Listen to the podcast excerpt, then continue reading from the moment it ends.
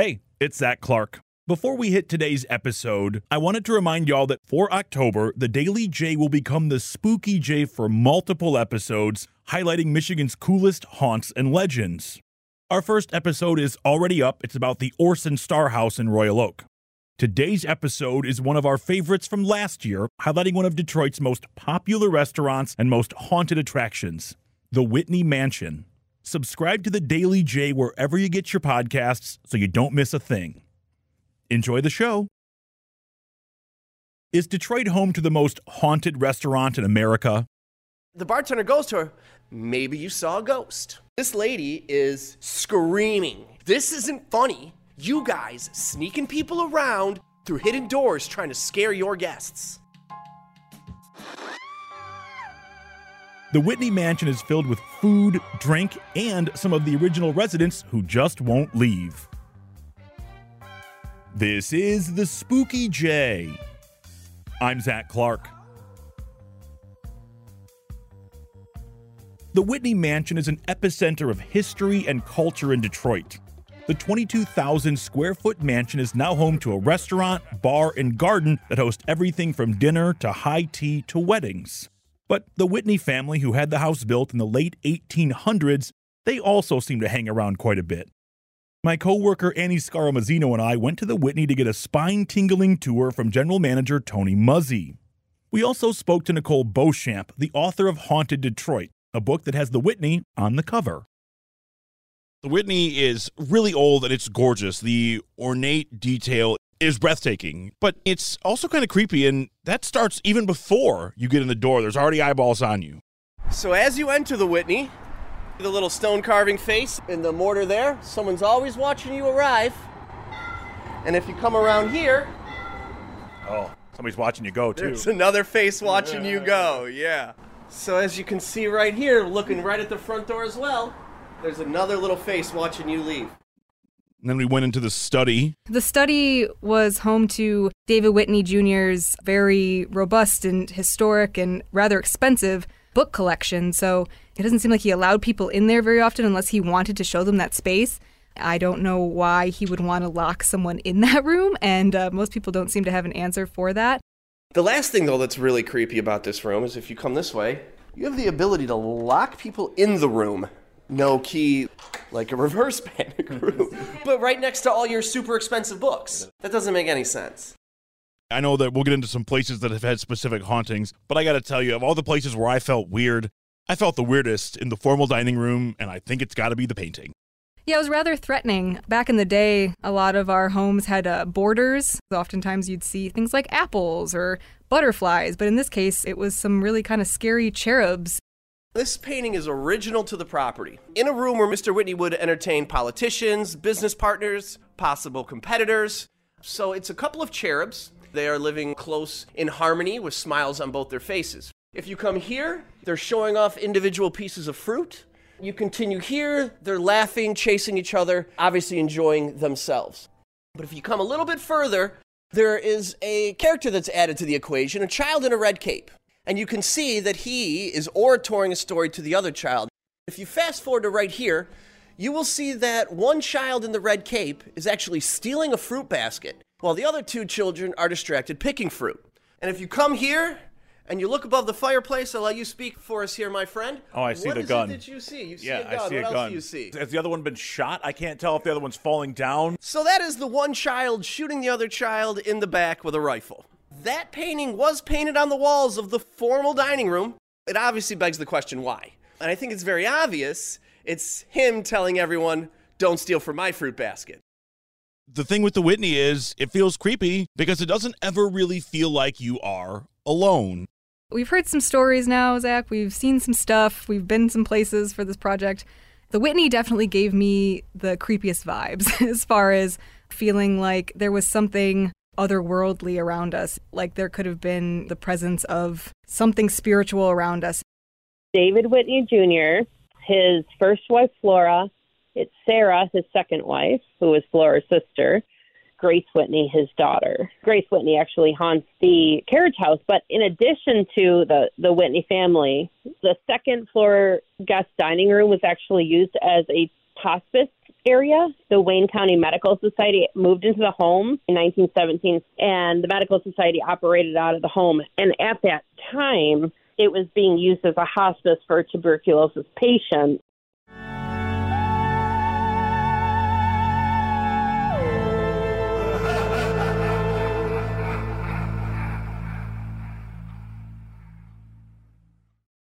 The most haunted spot is not in the house, and it's really not even about a room per se. It's about fine china.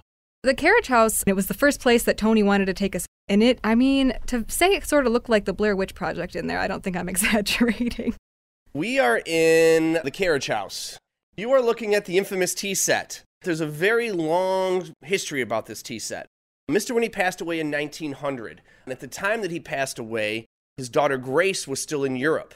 Her favorite thing to do was to sit here and to drink tea. So Mr. Whitney would always leave a tea set up here ready to go for her in case that she would come home and he wasn't home, he was away on business or something like that, so that she could always have tea. The story goes that upon his passing, the tea set was cleaned up. And then very strange things started happening in the house, all that were related to china. Plates and glasses would be found broken, cupboards would be left open. The staff came to the conclusion that it was because the tea set was cleaned up because he would get infuriated anytime the tea was not left out for his daughter Grace. So they put it back. And upon putting it back, all of the random things that would happen in the cabinets in the house stopped. The home was given to the Wayne County Medical Society. And when they were cleaning up the property, they did just like anyone would do is clean up this tea set. And then they too started to find all kinds of weird things happening in the house.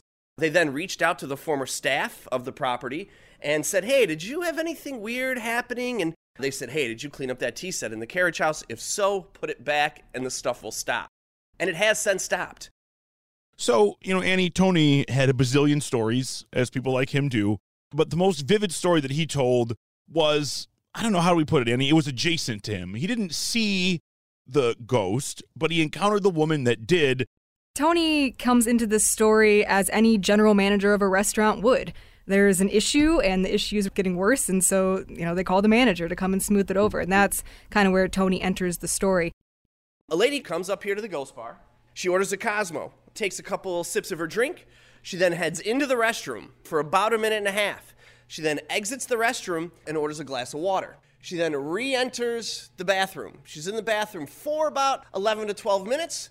She then exits the restroom, sits down at her seat to enjoy her drink. The bartender is walking up and down, comes to her and says, Are you enjoying everything? And she says to the bartender, Everything is fantastic, and your bathroom attendant is lovely. The bartender goes to her and says, You know, miss, I apologize. We don't employ a bathroom attendant. You must have been speaking to another guest. She looks at him and says, No, she had to have worked here. She was an elderly lady, and she knew so much about the history of the home that there's no way she didn't work here. So then the bartender looks at her and says, I don't know what to tell you, miss, but we do not employ a bathroom attendant. She then re enters the restroom, comes immediately back out, goes to the bartender. Well, where did she go? The bartender goes to her, Maybe you saw a ghost.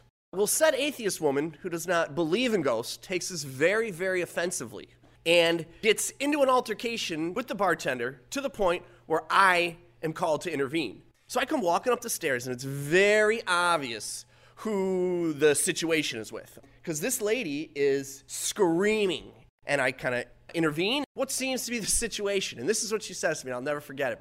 This isn't funny. You guys sneaking people around through hidden doors trying to scare your guests. This is what I said to her because this is all I could come up with. Miss, why don't you come with me? I'm going to take you to the office. We're going to show you the security footage so that you can see this woman exiting while you're distracted doing something because I'm telling you this woman is a guest. So she's like, okay, let's go do it. We go down into the office and I run the tape and I run it over and over again. And I'm telling you, all you see, she comes in, she sits down, she orders her drink, she then goes into the restroom. She's in the restroom for about a minute and a half. She comes out, asks for a glass of water. She then returns to the restroom, exits the restroom, sits down to her drink. Bartender walks up and down, has a quick interaction with her. She then returns to the restroom, comes back out. They have a very heated conversation that you can see. I come walking up the stairs. Me and her have a conversation. And between the time that she leaves the restroom the second time and me and her enter it together, you do not see a single person go in and out of the restroom. She then went running out the front door, crying hysterically. She's, to my knowledge, never stepped foot on the property again. And even before they go down and look at the tape, he says he's in the other room and he notices the glass of water. Remember, the woman had asked for a glass of water for who she thought was the bathroom attendant because that person was coughing. So if you assume that that person, the attendant, was a ghost, the water would still be like mine is right here. It would be full. Right. But Annie, Tony said the glass was empty. For a while, that floor of the Whitney was used as a tuberculosis kind of ward. So, you know, this coughing fit this woman was having, whether or not that was related to that. Um, but either way, they looked at that glass of water that the woman had gone to the, the bar to order for this bathroom attendant she thought was having a coughing fit, uh, and it sat there on the table and it was empty. And according to the woman, she did not drink it. And so, other than that, there's really no explanation for that. It's creepy.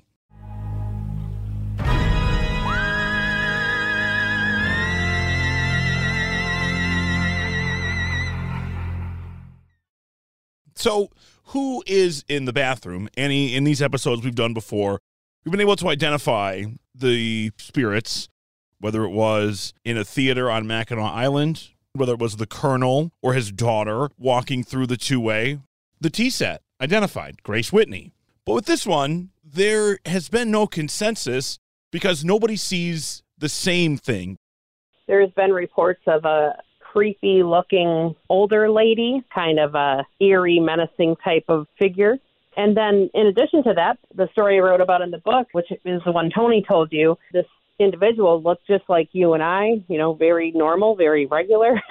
basically not menacing at all. So I think it just does really vary based on who's encountering it, but there has been many, many reports all across the board of various different looks of this figure that same bathroom also witnesses the ghost of Flora, who was Whitney's first wife.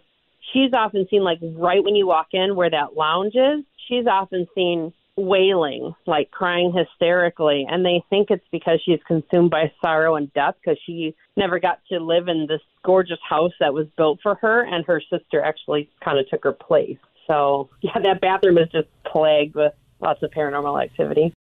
What were your takeaways?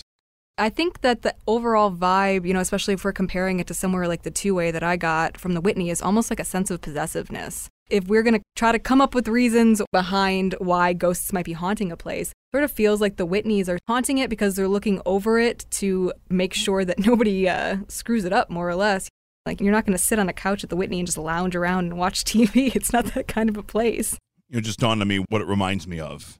It is the beast's castle before the curse is lifted, not afterwards, during. Yeah, Belle didn't get in this one and, and kind of warm the no, place up. No, that's what I'm saying. Like, remember when Belle walked into the library and she's like, what the hell is this? That's how I feel in every room in the Whitney. And again, that's what's so odd about the Whitney is that it's not creepy. It's gorgeous. There's just something more there.